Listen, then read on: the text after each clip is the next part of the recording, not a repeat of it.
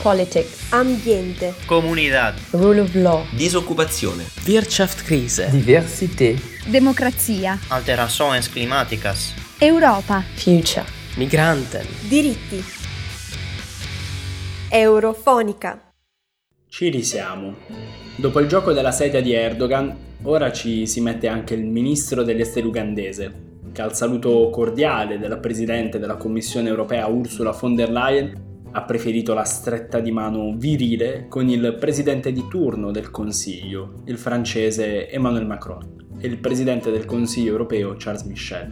È anche vero, però, che in politica estera nell'Unione Europea a portare i pantaloni siano ancora loro, i membri maschi, cioè gli stati, mentre la Commissione, ironia della sorte l'unica delle istituzioni alla testa dell'UE declinata al femminile, è relegata al ruolo di passacarte, ma forse non di solo sgarbo istituzionale si è trattato.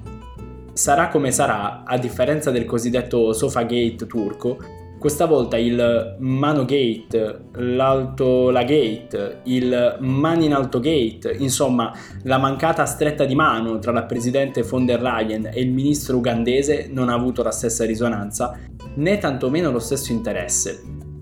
Di colpo non siamo diventati tutti Ursula, né il portavoce della Commissione è stato costretto a spiegare l'accaduto. E l'ultima volta, ad Ankara appunto. Alla fine era stata data colpa a chi si occupa del protocollo in UE, ma è anche vero che la questione ucraina, di cui tanto anche noi di Eurofonica stiamo parlando, fa ormai da banco e a giusta ragione direi. Però merita di essere approfondito il tentativo dell'Unione Europea di non perdere terreno anche nella sua Africa, quella che un tempo era territorio metropolitano d'oltremare o vassallo coloniale. In questi giorni si è tenuto a Bruxelles il 6° summit tra l'Unione Europea e l'Unione Africana, l'area di libero scambio che comprende tutti gli stati del continente africano, alcuni in realtà sospesi. L'Unione Africana è nata nel tentativo di emulare il processo di integrazione europea e soprattutto di ottenerne gli stessi risultati: pace sul continente, benessere economico e maggiore indipendenza politica.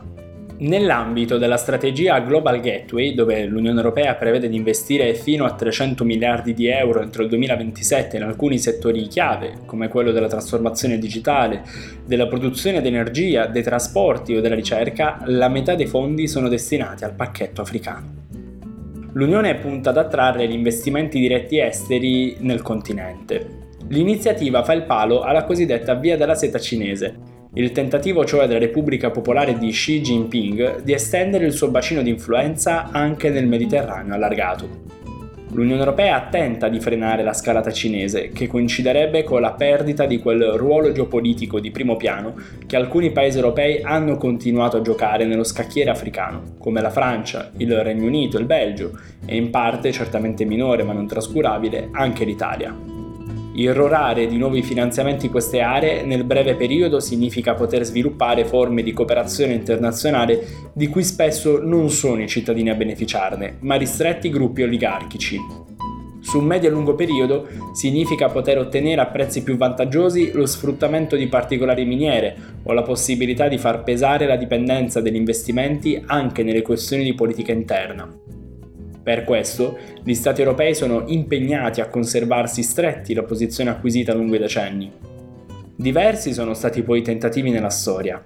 Nel 1995 il Partenariato Euromediterraneo, lanciato a Barcellona e che si rivolgeva ad alcuni paesi del Medio Oriente, all'Unione del Maghreb Arabo e poi Algeria, Egitto e Tunisia.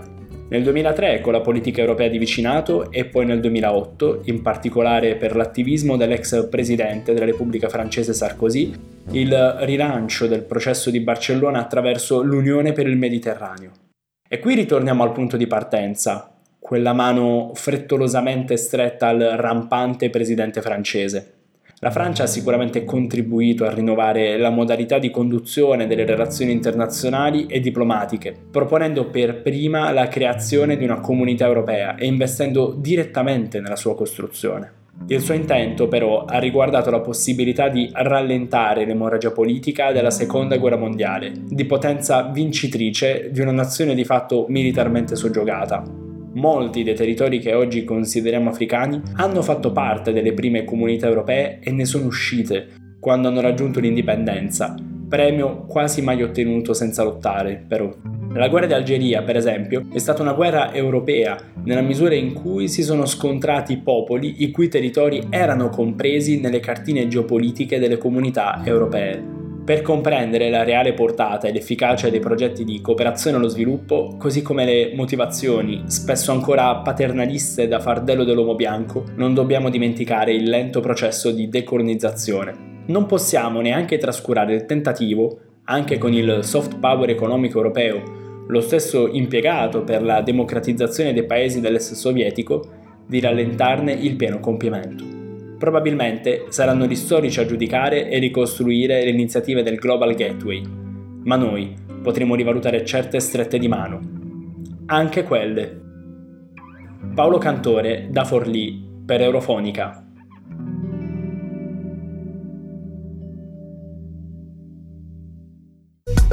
Eurofonica.